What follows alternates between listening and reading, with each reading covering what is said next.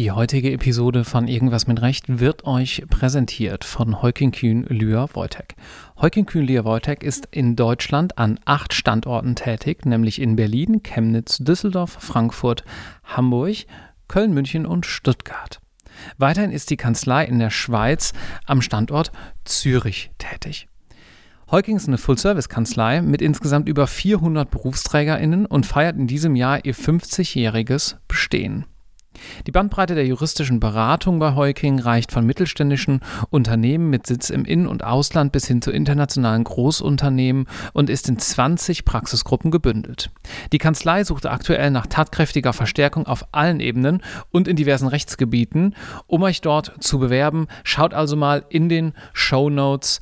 Dort findet ihr entsprechende Links auf das Arbeitgeberprofil und auch direkt zu Heuking.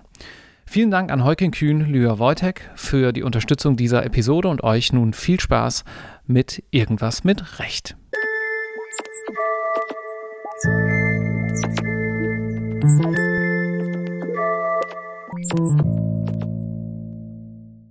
Herzlich willkommen zu einer neuen Episode Irgendwas mit Recht, eurem Jura-Karriere-Podcast von L T O und L T O-Karriere. Mein Name ist Marc Ohrendorf und heute habe ich zwei Gäste hier, und zwar Marie und Ferdinand. Hallo.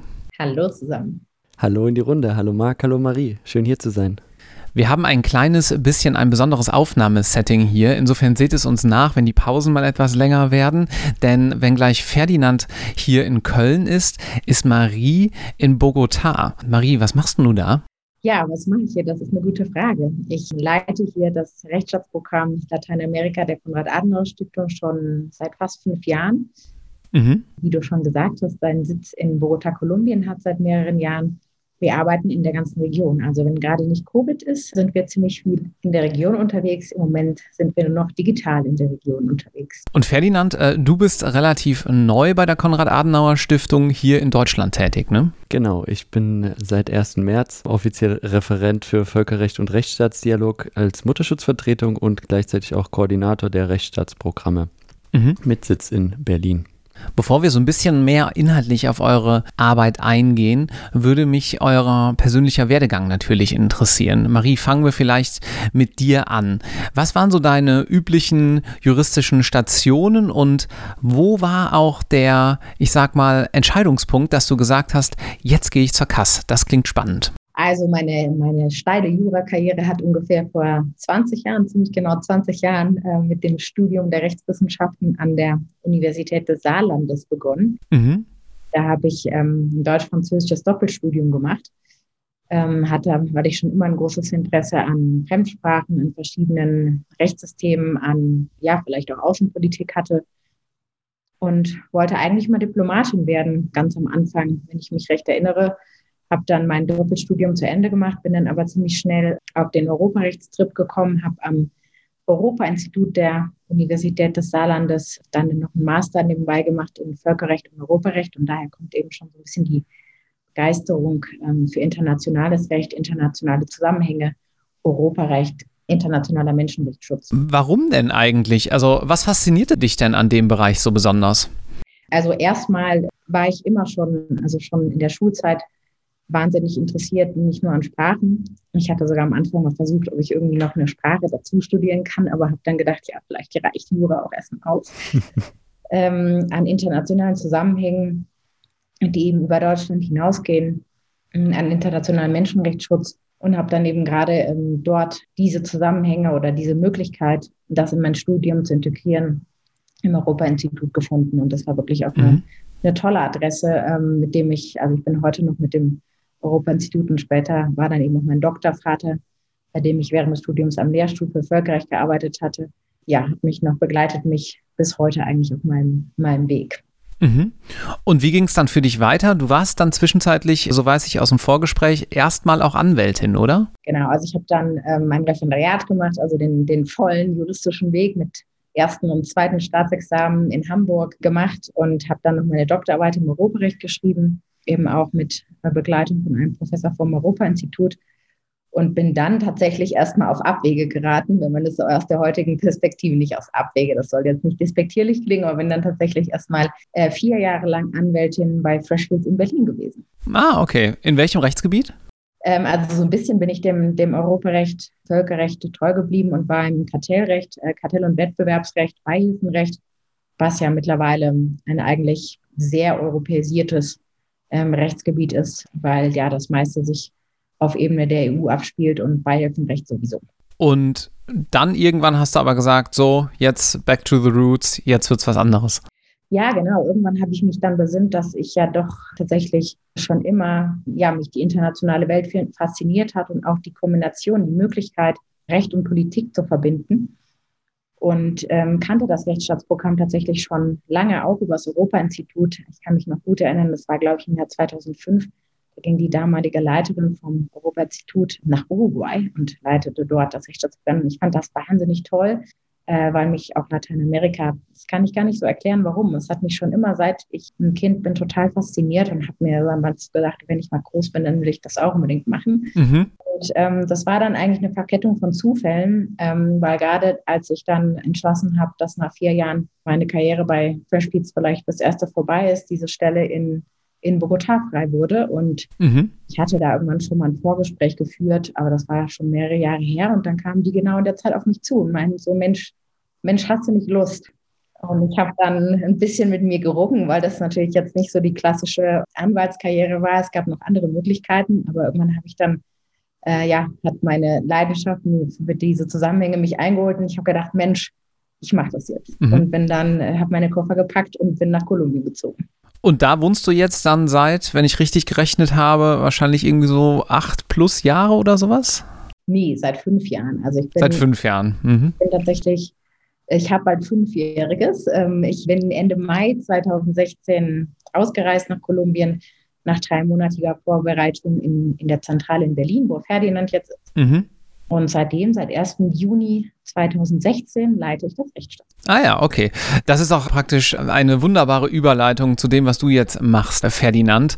Vielleicht so kurz denselben Abriss, äh, wo studiert und wie bist du auf die K A S aufmerksam geworden? Klar, gerne. Also was, was uns schon mal verbindet, Marie und, und mich, ist, dass es irgendwie so, das eine hat sich zum anderen gefügt, ohne dass wir jetzt gezielt danach gesucht haben. Also ich habe in, in Mainz, ich, für mich war ziemlich früh klar, dass ich Jura studieren wollte, Während, dem, während, dem, während der Schulzeit, weil für mich das, die, die Thematik Recht nicht so richtig behandelt wurde und mich hat das sehr interessiert. Und dann habe ich in, in Mainz das Jurastudium angefangen, habe dann über ein Praktikum beim Europäischen Parlament eigentlich so eine Begeisterung für die rechtsstaatliche Arbeit für mich entdeckt und, mhm. und wollte da dann vertieft einen Einblick bekommen, ähm, habe es aber während dem Studium dann nicht mehr so richtig verfolgen können. Ich war dann ein Jahr in Spanien und da war für mich dann aber klar, dass ich international arbeiten muss. Also ich wollte auf jeden Fall auch nach Möglichkeit irgendwie im spanischsprachigen Raum, im, auf jeden Fall im, im, im internationalen Bereich ähm, tätig sein.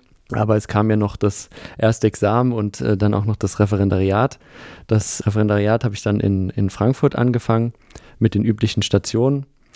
Und dann stand so Anfang der Strafstation so ein bisschen die Entscheidung an, okay, was machst du in der Verwaltungsstation?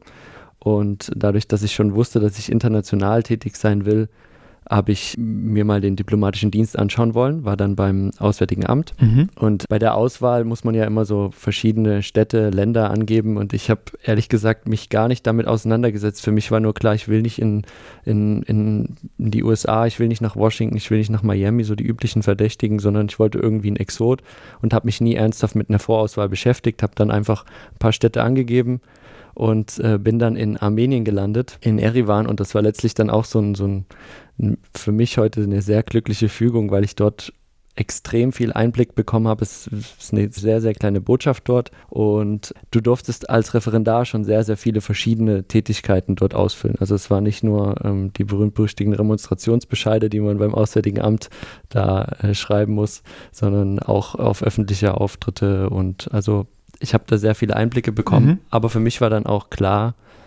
dass äh, der diplomatische Dienst für mich zu eng ist und habe dann für mich erkannt, okay, ich möchte international arbeiten, aber konnte den diplomatischen Dienst ausschließen. Was meinst du mit zu eng? Ja, man ist Repräsentant der Bundesrepublik Deutschland und ähm, ist da schon in gewisser Weise auch vorbestimmt. Man kann nicht frei, freier, sage ich extra so in Anführungsstrichen, ähm, agieren, sondern man, man bekommt viel aus Berlin vorgegeben, man bekommt vorgegeben, wann man sich zurückhalten muss, man bekommt vorgegeben, wann man sich klar positionieren muss. Und das hat mich so ein bisschen, ja, gestört, weil ich eigentlich ein bisschen freier sein will. Das Kommunikative hat mir sehr gefallen, aber der, man war da ein bisschen eingeengt. So war mein Eindruck, mhm. soweit man das natürlich auch als, als Referendar einschätzen kann.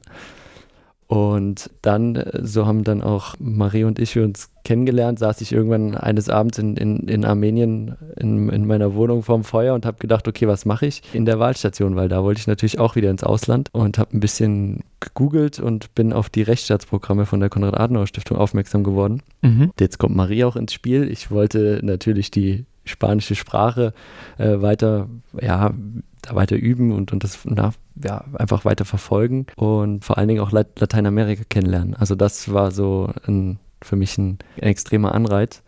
Und dann haben wir irgendwie, ich weiß gar nicht, bei mir war es ein Uhr nachts, bei Marie war es mittags um zwölf, also durch die Zeitverschiebung damals, ich glaube, wir waren in Armenien noch drei oder vier Stunden plus äh, zu Deutschland, haben wir da mal geskypt und dann, ja, hatte Marie keine Einwände, hat gemeint, ja klar, komm, gerne. Und dann habe ich gesagt, ja klar, ich würde mich sehr freuen. Und dann kam leider äh, Corona. Das heißt, ich habe zwar die Station, die Wahlstation bei Marie gemacht, alles virtuell, habe super viele Eindrücke bekommen, aber die Reise dorthin blieb mir natürlich verwehrt. Heißt das eigentlich, dass ihr beiden euch noch nie persönlich getroffen habt? Bisher leider nicht.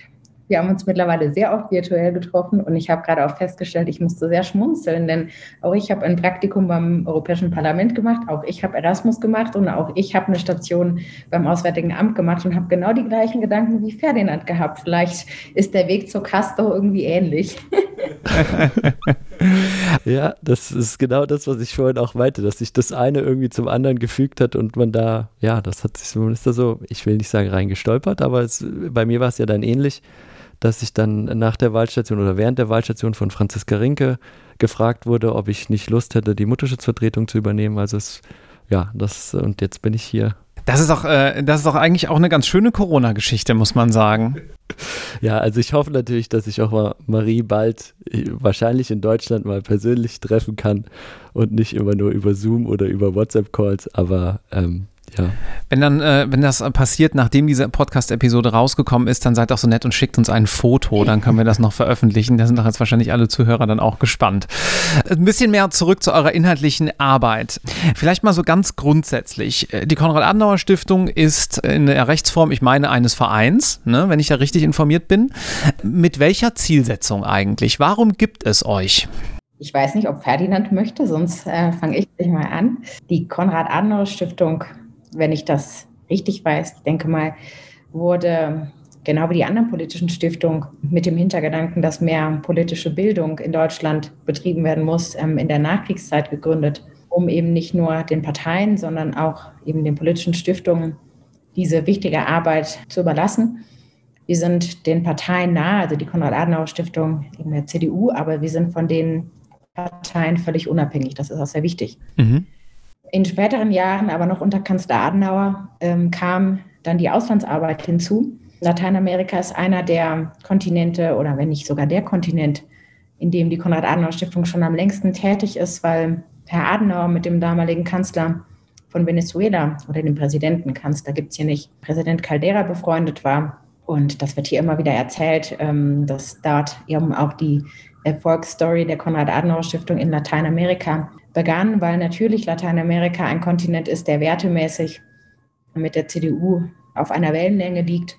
Und so wurden eben schon in den sechzigern oder Ende der fünfziger die ersten Auslandsbüros der Konrad-Adenauer-Stiftung in Lateinamerika gegründet. Das Rechtsstaatsprogramm kam dann vor gut dreißig Jahren dazu.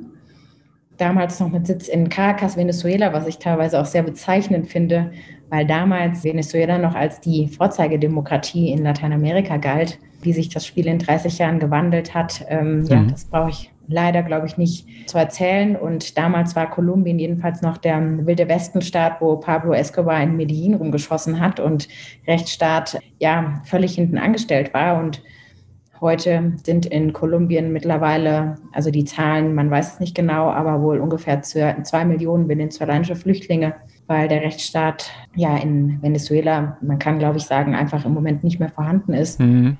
Und Kolumbien mittlerweile in Latein, unter den lateinamerikanischen Ländern doch die gefestigsten rechtsstaatlichen Institutionen aufzuweisen hat. Und deshalb sind wir seit zweitausendzwölf mit dem Büro in Bogotá. Naja, ah und euer Rechtsstaatsprogramm im Ausland, jetzt in dem Fall in Kolumbien, macht eigentlich genau was? Wir, wenn ich das Rechtsstaatsprogramm ähm, in einem Satz zusammenfassen soll, dann würde ich es als Netzwerkprogramm unter den verschiedenen lateinamerikanischen Ländern und Europa äh, zur Pflege demokratischer, rechtsstaatlicher und menschenrechtlicher Werte äh, zusammenfassen. Mhm. Es wäre, glaube ich, ja, vermessen zu sagen, dass wir durch unsere Arbeit ja alle Staaten zur Rechtsstaatlichkeit bekehren, weil, wie wir gerade schon gesehen haben, mit verschiedenen ja, politischen Zusammenhängen oder eben auch Vertretern, um alles, das wir in den vielen Jahren gekämpft haben, ähm, ganz schnell wieder den Bach runtergehen kann, wie wir eben in Venezuela gesehen haben. Aber ich glaube, was durchaus bleibt, sind eben die Netzwerke, die wir in kontinuierlicher Arbeit über dreißig Jahre lang geschaffen haben, nicht nur in juristische Fakultäten und Universitäten, sondern eben auch in Justizministerien. Wir arbeiten eben mhm. natürlich als politische Stiftung auch ganz gezielt mit politischen Akteuren, rechtspolitischen Akteuren, aber auch und insbesondere mit den Verfassungsgerichten der Region. Verfassungsrecht ist eins unserer Schwerpunktthemen, Verfassungsrecht, internationales Recht und regionaler Menschenrechtsschutz, weil natürlich, wie wir auch in Deutschland wieder in den letzten Tagen gesehen haben, das Verfassungsrecht immer politische Zusammenhänge eben auch äh, mit erfasst. Und so ist zum Beispiel eine unserer, ich sage immer, die, die glamouröseste Veranstaltung, die wir jedes Jahr machen, seit ähm, nunmehr sechsundzwanzig Jahren, ist das Verfassungsrichtertreffen Lateinamerika, an dem zum Beispiel auch immer Verfassungsrichter des deutschen Bundesverfassungsgerichts teilnehmen. Vielleicht so als, äh, als ersten Eindruck, aber es ist eben nicht nur der Verfassungsrichter, sondern auch der Jurastudent bis in die Zivilbevölkerung, mit denen wir arbeiten, in verschiedensten Formaten. Zum Beispiel eins meiner absoluten Lieblingsformate, das hat Ferdinand, glaube ich, auch mal mitbekommen, ist ein regionales Menschenrechtsfilmfestival, mhm. was wir hier in Bogotá mit ins Leben berufen haben. Also wir bedienen uns wirklich verschiedenster Mittel und Methoden, um die Werte, die uns wichtig sind, ja, zu vertreten, zu kommunizieren und in einer gewissen Art und Weise natürlich auch Überzeugungsarbeit zu leisten. Und Ferdinand sozusagen als, ja, ich weiß nicht, ob man sagen kann, Gegenstück, aber doch gewissermaßen anderen Einblick jetzt aus Berlin beziehungsweise aus dem Homeoffice äh, Corona geschuldet. Äh, wie sieht deine Tätigkeit da aus in dem Zusammenhang? Also dadurch, dass ich quasi wie eine Doppelfunktion innehabe, zum einen die, die Referententätigkeit, da das hat jetzt erstmal gar nichts mit dem Rechtsstaatsprogramm an sich zu tun, sondern da bin ich dann, und das, um vielleicht noch so ein bisschen den Kreis zu schließen, was Marie eingangs erwähnt hat zur, zur Arbeitsweise der Stiftung. Wir haben ganz viele verschiedene Abteilungen in Berlin und ich bin in der Abteilung Analyse und Beratung tätig und äh, da geht es darum, dass wir auch politische Strömungen, äh, dass wir in der Meinungsbildung tätig sind, dass wir viel forschen und dass wir da auch moderne Aufklärungsarbeit quasi leisten. Und da geht es dann darum, dass man sich zu gewissen Themenbereichen äußert, Paper erstellt, Informationspapiere. Das ist zum einen die eine Tätigkeit. Im Prinzip auch äh, klassische Think-Tank-Tätigkeit am Ende genau, des Tages. Ist, ne? Also die K A S ist nichts anderes wie ein moderner Think-Tank oder ja, modern Bezeichnung für Think-Tank, genau. Und ähm, die andere Position ist quasi die Koordination der Rechtsstaatsprogramme. Und da geht es dann darum, dass ich wir haben sechs Rechtsstaatsprogramme, nennen sich auch äh, Sektorprogramme. Eins davon äh, leitet Marie in Lateinamerika.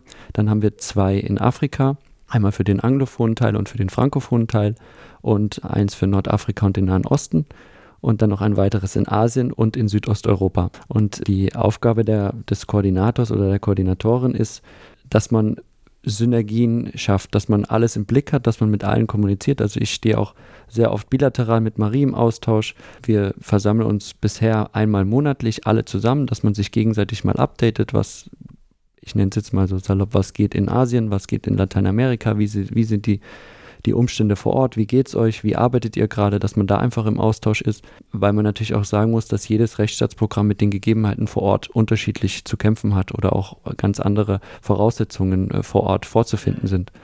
Und da ist es natürlich wichtig, dass, wenn beispielsweise Marie jetzt sagt, sie, sie plant ein, ein Projekt zur richterlichen Unabhängigkeit und der Kollege aus Asien sagt, ja, wir auch, dann schauen wir, ob wir vielleicht nicht sogar gemeinsam irgendwas machen können, weil mhm. der große Vorteil der Konrad-Adenauer-Stiftung und insbesondere auch der Rechtsstaatsprogramme ist halt unsere, wie Marie das auch gesagt hat, die Vernetzung.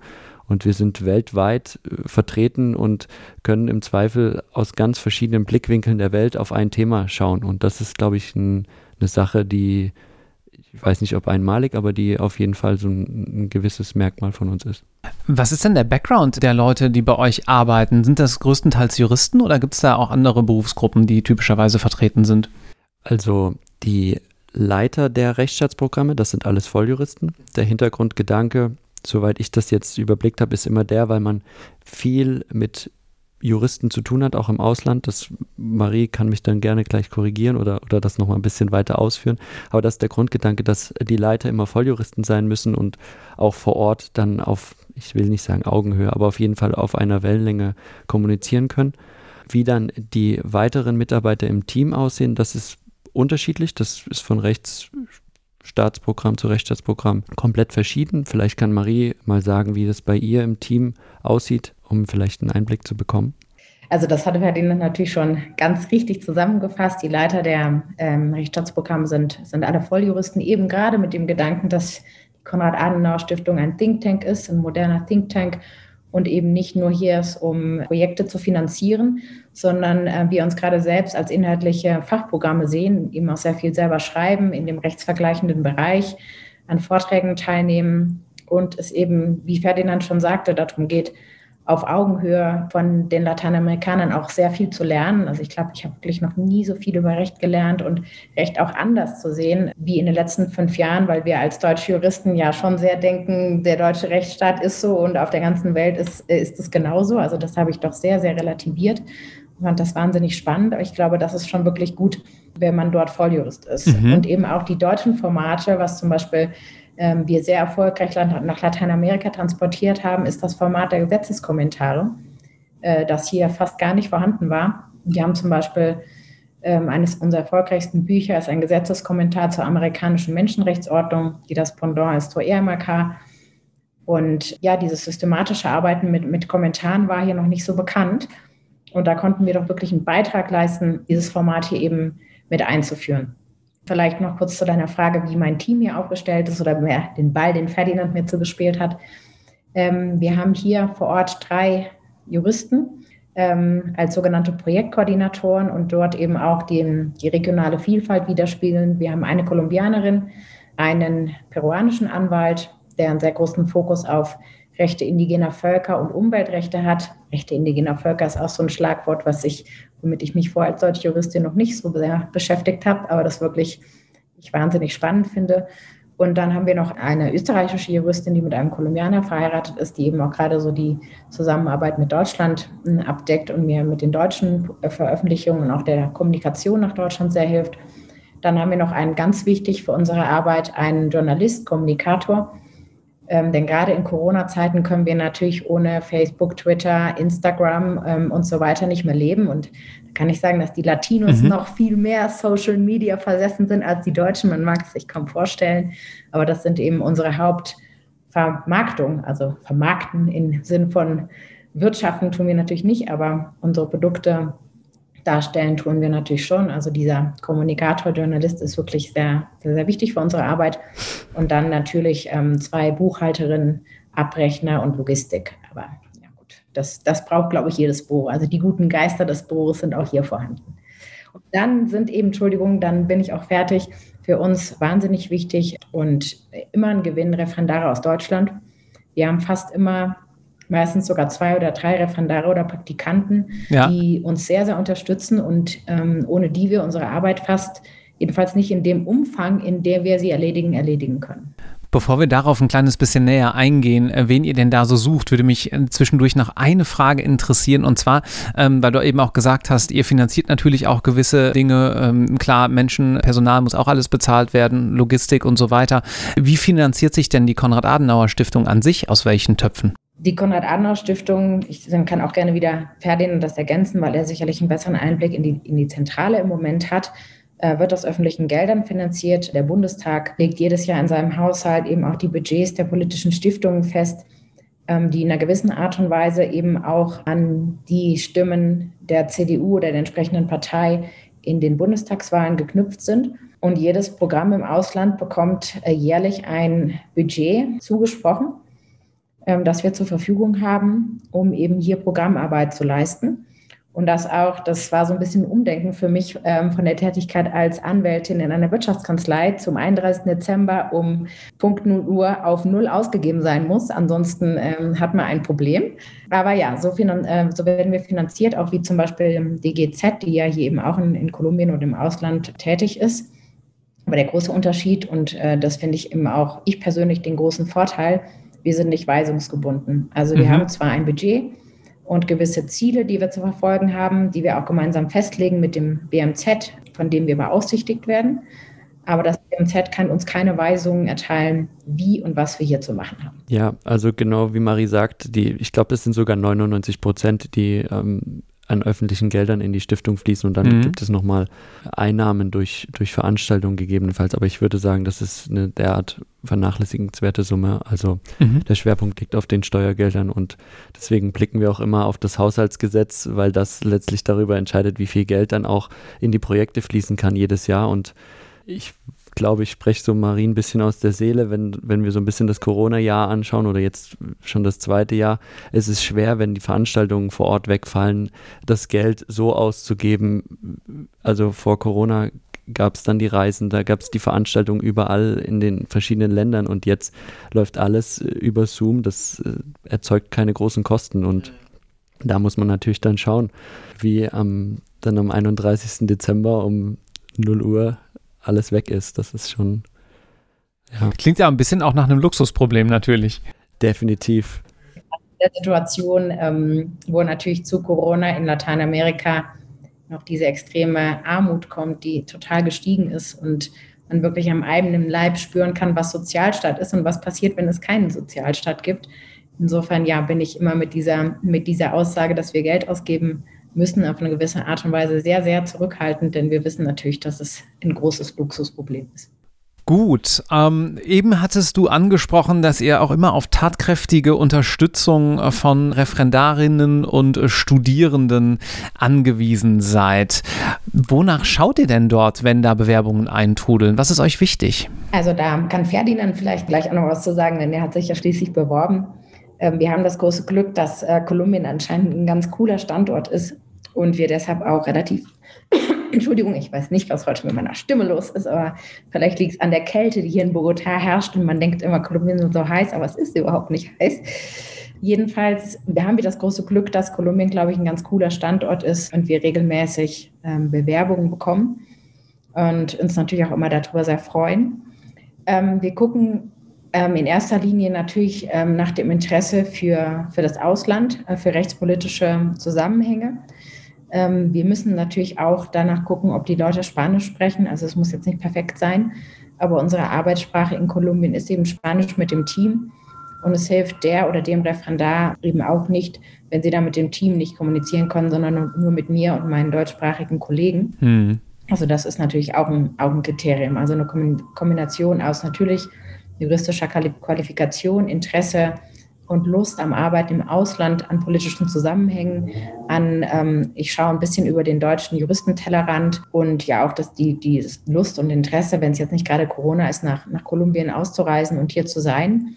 Denn es ist schon ein bisschen anders als ähm, in Deutschland. Also ich liebe Lateinamerika heiß und innig, aber hier kamen auch schon Referendare an, die fanden das eben blöd, dass es hier alles stinkt und der Verkehr ist furchtbar und es ist furchtbar laut und es ist alles total chaotisch und ähm, es funktioniert nichts. Also das muss man natürlich auch ja zu schätzen, ja, äh, schätzen können und es hier auch für ein paar Monate eben äh, genießen können. Das kommt natürlich auch dazu. Also ich habe immer so einen Fragenkatalog, mit dem ich den Leuten tatsächlich unterbreite, und das ist abgesehen von der Sprache eben, hast du eine Vorstellung, wie eine lateinamerikanische Großstadt aussieht und was die, was die Juristen hier eben so machen. Und die meisten finden das auch ganz großartig, aber es ist eben auch nicht jedermanns Sache. Und wie sieht das mit der Logistik aus? Jetzt mal Corona außen vor. Das verursacht ja auch ein paar Kosten, wenn man dann bei euch dort vor Ort tätig wird. Unterstützt ihr da oder wie läuft das ab?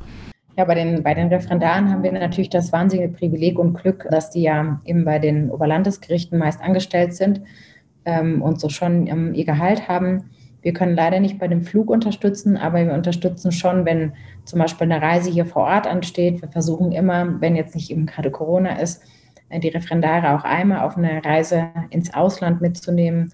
Denn wie Ferdinand schon angedeutet hat, eigentlich war ich höchstens so vierzig, fünfzig Prozent in Bogotá und den Rest in Lateinamerika unterwegs bei äh, Veranstaltungen. Das ist natürlich wahnsinnig reizvoll und spannend für die Referendare. Und das haben wir eigentlich ähm, auch fast immer geschafft, mhm. ähm, die dort mal mit hinzunehmen. Und dann natürlich auch, ja, übernehmen wir alle Kosten dafür. Wenn hier in Bogotá mal was anfällt, spezielle Reisekosten oder sonst irgendwelchen Aufwand, übernehmen wir den auch. Aber wir können leider in dem Sinn kein, kein Gehalt zahlen, zusätzlich zu dem, was sie eben für vom Oberlandesgericht bekommen. Helfen natürlich aber auch bei der Logistik, bei Wohnungssuche. Visa brauchten wir bisher Gott sei Dank nicht, weil man eben neunzig Tage in Lateinamerika sein darf. Und solange wir eben kein, kein Gehalt zahlen, eben auch aus diesem Grund ein Arbeitsvisum erforderlich ist. Hm. Und insofern hat das eigentlich immer, eigentlich immer ganz gut geklappt. Es gibt dann auch immer so einen schönen Leitfaden für, für alle Neuankömmliche, äh, Neuankömmlinge, wo dann alles erklärt wird. Also das macht einem dann auch schon Lust auf, auf mehr, wenn man denn dorthin kann. Ja, dann hoffe ich mal, dass ihr, die ihr das gerade gehört habt, ein kleines bisschen Lust auf mehr bekommen habt. Wir verlinken natürlich auch nochmal die entsprechenden Social-Media-Profile unserer Gäste. Ich denke, gerade Ferdinand freut sich ganz besonders, wenn die Inbox voll läuft. Und ich danke euch jetzt erstmal ganz, ganz herzlich, dass ihr hier einen oder zwei juristische Werdegänge beleuchtet habt, die mir auch noch gar nicht so bewusst waren. Insofern danke, dass ihr zur Vielfalt dieses Angebots beitragt und weiterhin ganz viel Erfolg. Vielen Dank, Marc, für die Einladung. Vielen Dank und Grüße nach Deutschland. Tschüss. Tschüss, schönen Abend. Tschüss.